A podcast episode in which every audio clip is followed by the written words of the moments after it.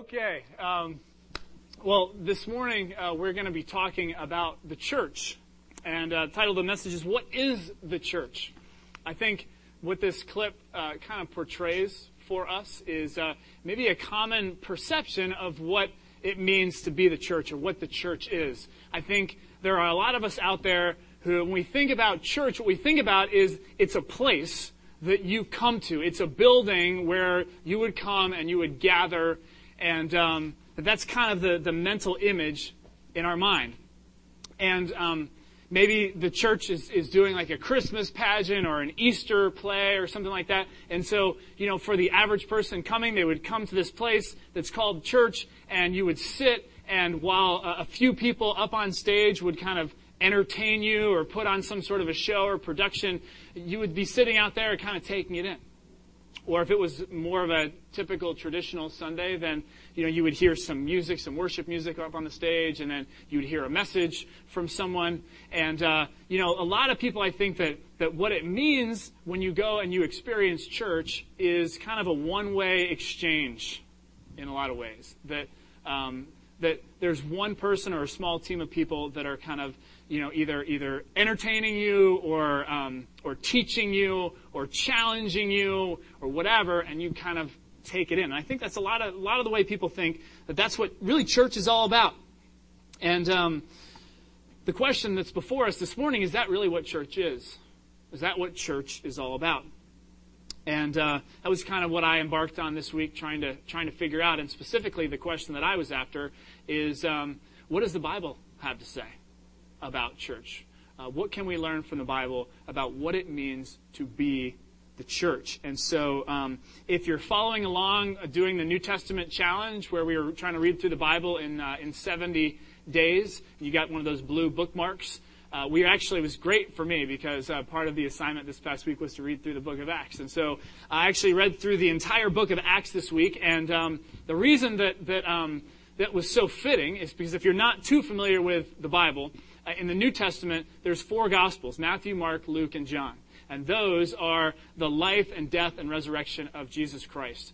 And, uh, and then the book right after that, the next book is the book of Acts. And the book of Acts tracks with those followers of Jesus after he appeared to them and what they did. It's, this, it's the history of the early church. It's the history of the first followers of Jesus Christ. And it's a, it's a fascinating read. And so I just kind of started in Acts chapter 1 and I just went all the way through to the end of Acts. And I was trying to figure out, okay, what does Acts tell us about the church? What does it mean to be the church? And this word kept hitting me as, uh, as I was reading through. There's a word that repeats over and over again in the book of Acts. And that word is witness or witnesses. And uh, it was curious to me. I'll just share a, a few of the scriptures with you. Um, Acts 2.32. Many of you know that uh, Acts chapter 2 is a very famous passage because the, uh, the, the, followers of Jesus are there and they're praying and like the Spirit of God just comes upon them and, and the place is shaken and they start speaking all these different languages and it's just this amazing thing that happens and there's this massive crowd of people that gathers around and they're trying to figure out like, are these people drunk? What's going on? This is crazy. And uh, Peter gets up and says, we're not drunk. It's only 9 a.m. Come on. But, um, he says, they, he starts to explain to them um, about Jesus and, and telling them, like, Jesus was God. And so he goes through this whole big deal, and it gets down to Acts 2.32, just giving you the Cliff Notes version. Uh, but basically comes to the point, he says, God has raised this Jesus to life. And we are all witnesses of the fact. A chapter later, um, there's a crippled beggar who gets healed. And as a result of the healing, there's this, again, a crowd of people that gather around and they, they're in disbelief. And, uh, and those first followers address the crowd once again. And, um, uh, you know, I don't know how they did on d- diplomacy because it's a Jewish crowd and maybe some of the folks that had actually been screaming for Jesus to be crucified and for Barabbas to be released just, uh, just weeks earlier. But uh, again, not, not big marks for diplomacy here, but look what they said. You disowned the holy and righteous one, talking about Jesus, and asked that a murderer be released to you. You killed the author of life, but God raised him from the dead we are witnesses of this. And then in Acts chapter 5, this time the stakes are even higher. Now uh, there's a group of, of the uh, first followers of Jesus who are before the Sanhedrin. This was like the ruling body of the, the Jewish nation. Uh, these guys were like the elders. These were like the, they, they called the shots, man. Like they made the big decisions. And so they're before the Sanhedrin who's accusing them of blasphemy. That's saying a person is God. This is crazy. And so again, they just just came right at it, and they said, "The God of our fathers." This is uh, verses uh, five, verses thirty through thirty-two. The God of our fathers raised Jesus from the dead, whom you had killed by hanging him on a tree. God exalted him to his own right hand as Prince and Savior, that he might give repentance and forgiveness of sins to Israel. And again, here's the word we are witnesses of these things. And so on and on as you read through the book of Acts, many of you guys who've been doing this New Testament challenge, you might have noticed this word that came up over and over. We're witnesses. They were witnesses. That's what was going on in the early church. But here's what got me about this re- repetition. It was actually the very first time it was used in Acts chapter 1, verse 8. In Acts chapter 1, verse 8, Jesus, uh, he's been crucified, okay, and he's he's risen from the dead, and he's been appearing over a period of many days. He's been appearing to his followers, and this is kind of the last documented appearance. And the final appearance, his final words that he says to them. He says in Acts 1 8, But you will receive power when the Holy Spirit comes on you, and you will be my witnesses in Jerusalem and in Judea and in Samaria and to the ends of the earth. So, for the, for the first followers of Jesus Christ, for the early church in the book of Acts, they literally were called by Jesus to be his witnesses. They literally were eyewitnesses. They had walked with Jesus, right? And they had now seen him appear to them resurrected. So they were, they were basically called to go out and, and to testify that, you know, that, that Jesus was alive, that Jesus was really the Son of God. They, that was their role. They were a witness for Jesus Christ. That role, you guys, hasn't changed in 2,000 years. It's the exact same role for us today. And if you'd like to fill in, there's only one this morning. Uh, and that is this the church today, the same as it was back then, the church is a witness. The church is a witness. We are a witness for Jesus Christ. Now, obviously, it's, a, it's a, in a different sense today than it was 2,000 years ago because we're not literally witnesses. I don't know. I mean, maybe there are some people in here who, like, Jesus has appeared, resurrected Jesus has, like, appeared to you, but I haven't heard of anyone telling me anything about it. So, and I would appreciate being clued in if that happens to you, just, just so you know. So, you know, we haven't, we're not literal eyewitnesses as they were back then. We can't literally do what they did in Acts 4:33, which reads, "With great power the apostles continued to testify to the resurrection of the Lord Jesus, and much grace was upon them all." We haven't seen Jesus, but we are still witnesses. And here's how we're witnesses. We are still witnesses to the greatest message ever proclaimed in the history of the world. And that message is that no matter what you have done in your life, no matter what your past looks like, no matter your deepest regret, no matter how badly you've blown it or how you view yourself, you don't have to worry about how you stand with God. That's the whole message. Jesus Christ came to this earth and lived a life that none of us is capable of living lived a perfect, sinless, blameless life, and died on a cross for the forgiveness of all sins. And that if we would have faith in Jesus Christ, our sins are completely forgiven. We are made, we are made righteous in the eyes of God. And we don't have to worry about where we stand anymore. That message is the greatest message of love and hope that has ever been proclaimed. And that is what we today, the church, this church, still is witness to. Now, not just, it's not just a witness in terms of words, okay? It's, it's, it's much more than that. And that's what we're going to look at uh, for the rest of today. It, the, the witness that Jesus really intends for his church to be about. Yes, it's got to be proclaimed using our words, but it's much more than that. It's our actions. And, and Jesus knew this. I believe that he was trying to drive this point home to his church, to his first followers.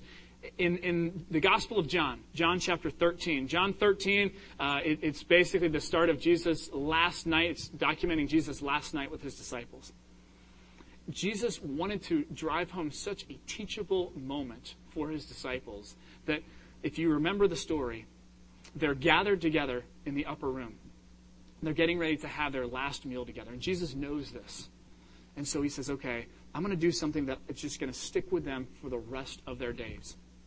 And here is this esteemed teacher, this esteemed rabbi, who in that culture was just like so far like revered and just, uh, just I mean, just even just being a, a rabbi, let alone the fact that he was a son of God, would have just been like so far above these guys. And what did he do? He took off his outer robe wrapped a servant's towel around his waist, and proceeded to wash the feet of his disciples, every single last one of them. And when he finished washing all the muck and the grime off of the, the feet of those men, he stood back up and he said to them, Now listen, what I've just done for you, you now need to go and do for one another. A few verses later, he says these words. And this is really the heart of what he's getting at. He says, John 13, 34 through 35, telling his disciples, Love one another. As I have loved you, so you must love one another. By this, all men, by this, all men will know that you are my disciples, if you love one another. See, here's the, the reality that Jesus knew.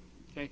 Jesus knew that his disciples from, from here on out could go and they could proclaim to every single person that they ran into for the rest of their life. They could go up on the mountaintop and they could shout till they were blue in the face.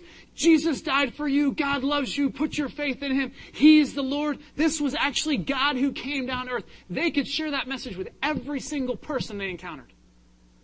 And it would be an empty witness if their actions didn't line up with their words. You ever heard the expression, talk is cheap? Well, it's not in the Bible, but I kind of feel like Jesus, in a, in a sense, like he kind of, for me, it's like, it's exactly what he's saying. I wish it was in there, but it's not, so anyway, it's cool. But, uh, but basically, that's his point. Do you see? Talk is cheap, you guys. You can go and you can share and you can be eyewitnesses, like you can go all, all over the place telling people. But if you, if you're just sharing a message of love with your mouth, and you're not actually embodying the message of love, if you're not actually loving each other, if you're not actually out there loving and serving other people, it's going to ring hollow. It's not going to be something that people can fully grasp and understand and believe in. And you know, the reason that the early church was so effective was because they got this point. The reason that they were so effective is because they radically lived this out. They radically loved each other. They radically loved and served other people. Uh, Acts 2:42 through 47 is a, um, a very familiar passage for some of us, but it speaks to even if you've heard it, just just let it wash over you again. It speaks to just how much they grasped this idea that it was beyond just just talking about this message of love, and they really were living it out. It says they devoted themselves to the apostles' teaching and to the fellowship, to the breaking of bread and to prayer. Everyone was filled with awe. Everyone was filled with awe, and many wonders and miraculous signs were done by the apostles. All of the believers were together and had everything in common. Selling their possessions and goods, they gave to anyone as he had need. Every day they continued to meet together in the temple courts. They broke, bread in their homes and ate together with glad and sincere hearts, praising God and enjoying the favor of all the people. And the Lord added to their number daily those who were being saved. Yeah, I've read that passage so many times, but uh, something that, that just jumped out at me uh, just this past week was, was in verse 44, where it says, All the believers were together. And something just clicked for me about this. They were all together, they were all in. Every single one of them was involved in what was going on. So think about it. it wasn't just like Peter and, and James and John, you know, like kind of the, the anointed leaders. It wasn't just a few of them like going out and, and healing everyone and appearing before these crowds and, and, you know, reaching out and doing kind of all the, the work. And then, you know, like then on Sunday, then all the believers would come together and like they just have a church service and they just hang out and hear a sermon. No, no, no, no, no, no. That wasn't it at all. Every single person was involved everyone understood that they had a role to play as part of this movement. And what, what just I believe to the core of my being is kind of the takeaway for, for us, for this church. I believe that for this church to truly be all it can be, for Grace Community Church to realize its full potential, as a church that is the hope of the world, every single one of us is going to play a role in that. Every single one of us is called to be involved. I want to share um, one more scripture with you. Um, it's from 1 Corinthians uh, chapter 12. Many of you have heard 1 Corinthians 13. That's like the love chapter. That's read at all the weddings and everything. Um, this is the chapter before it, and Paul is actually addressing the church in Corinth. That's where we get the, the, the, name of the letter being First Corinthians. So he's writing to one of these early churches, and, uh, and the church is like, man, it hasn't been going a long time, and it's already pretty screwed up, which is kind of reassuring to, to us in some ways. So, um, so Paul's writing to the church, and they're having divisions and there's power plays going on and certain people think they're just sweet and other people think I mean it's just it's crazy. There's just all this factions going on. And so Paul is writing to to address many things but one of the things that he talks about is he's writing this letter. He's a very very smart guy and inspired by God as he wrote and he was trying to get them to see that that the church involves everybody that the church is actually the body of Christ because you see Jesus Christ is no longer on the earth right but now, because his spirit kind of dwells in those who believe in him, in a sense, now his body is now here, but it's represented among all that believe in him.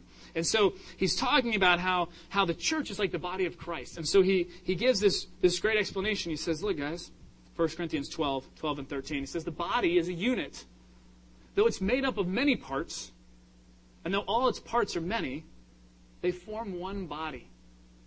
So it is with Christ. For we were all baptized by one Spirit into one body.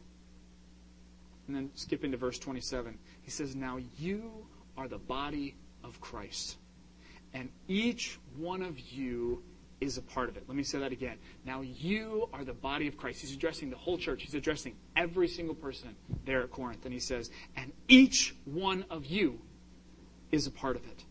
Essentially, uh, one of the things that he's addressing there is to try and get these guys to see that every single one of them plays a role in the church truly being the church that God has called it to be.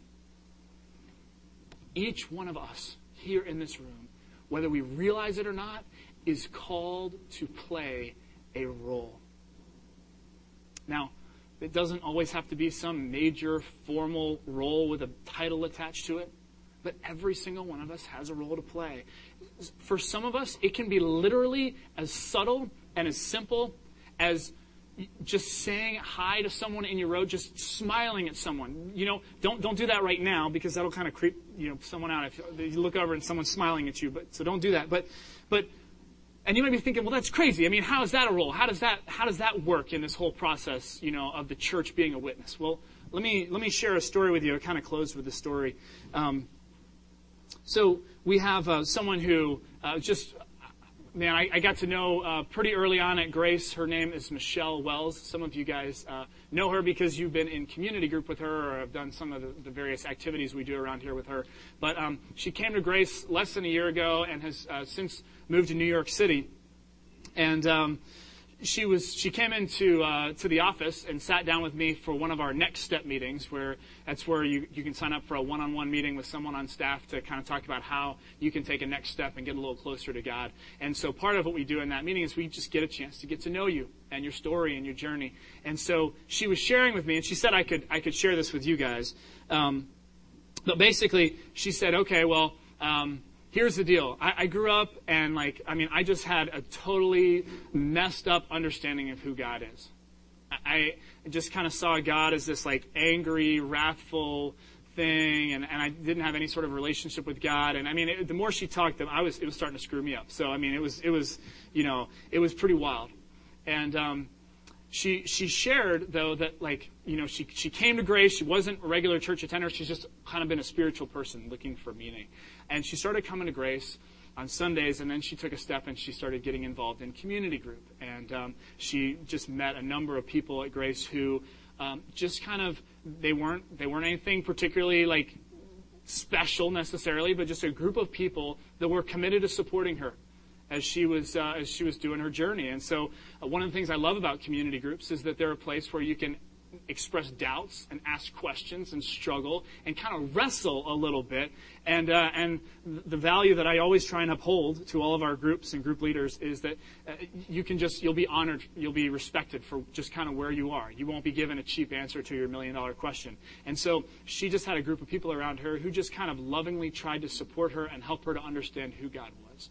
And uh, over a, a, number of months, uh, she was growing and learning and came to a place where she shared with me. She said, Derek, I, I came to a place where I just, like, I got it. And I put my faith in Jesus Christ as my Savior. And, um, and it just lit up her world. And I'm not saying that it always works that way. Okay, like you know, it doesn't always work that we put our faith in Christ and all of a sudden, woo, we're just like flying and it's just incredible. You know, I mean, it's it's not it's not always that way. But for her, it was. And it was just a treat to get to see how much joy and gratitude fills her life because she, she gets it. She, she deeply understands, you know, how much God loves her, that God's crazy about her. And, um, and so, um, you know, we were talking about all these things, and it was just, it was a neat time. And I was thinking about how, you know, how the, her group members played a role. You know, they didn't maybe even realize how much of a role they played, but they were a huge part of her being able to grasp who God is and come to faith in Jesus Christ. Um, but what just really blew me away, actually, was she shared with me um, the very first Sunday that she came to Grace. And um, it's kind of funny. She said, I came in and, you know, I'd kind of found it online or whatever. It seemed pretty cool. So, um, you know, she's one of those cool young professional type people. You guys know who those people are. Anyway, so, um, so she comes in and, um, she's like, you know, no offense to the music team or anything, but it just wasn't doing it for me. You know, I just, I was like, uh, you know, and I was waiting for the message, you know, waiting for the sermon. And so she said, and then it gets to the sermon. And she said, and it was just terrible. Just awful, she said. So I didn't, I wasn't offended because, of course, I knew, you know, who was preaching that day. You know, um, I was like, it's cool, you know. Um, she and, and, like it wasn't even like it was boring or something. I mean, she she had like took some offense to something. Like it was it was bad. It was bad for her. So she's getting to the end of the service, and it's just like she's done, man. You know, like forget it. And this wasn't like she's like church shopping and going to different churches every week. This is like, you know, I go to church maybe a couple times a year to try, check this thing out, and then I get discouraged and I just say forget the whole thing. And uh, so she's getting ready to leave. And as she's getting ready to leave, someone just like right around her in the sea of people just kind of says, Hey, how are you? Um, and just give her a smile. And, and just, uh, you know, she just started engaging her in this conversation. And of course, I love stories. And so I'm like, I'm probing, you know, I'm like the CNN investigator. I'm like, okay, cool. What was she talking about that was so amazing, you know? And uh, she's like, I don't even remember who it was. I don't remember the conversation. I think we were talking about like, where are you from? Or, you know, something just totally irrelevant. She's like, but you know what? That was enough for me. She said, Derek, in that moment, I just realized, like, you know, there's some pretty cool people here, and um, I think I need to give this another shot.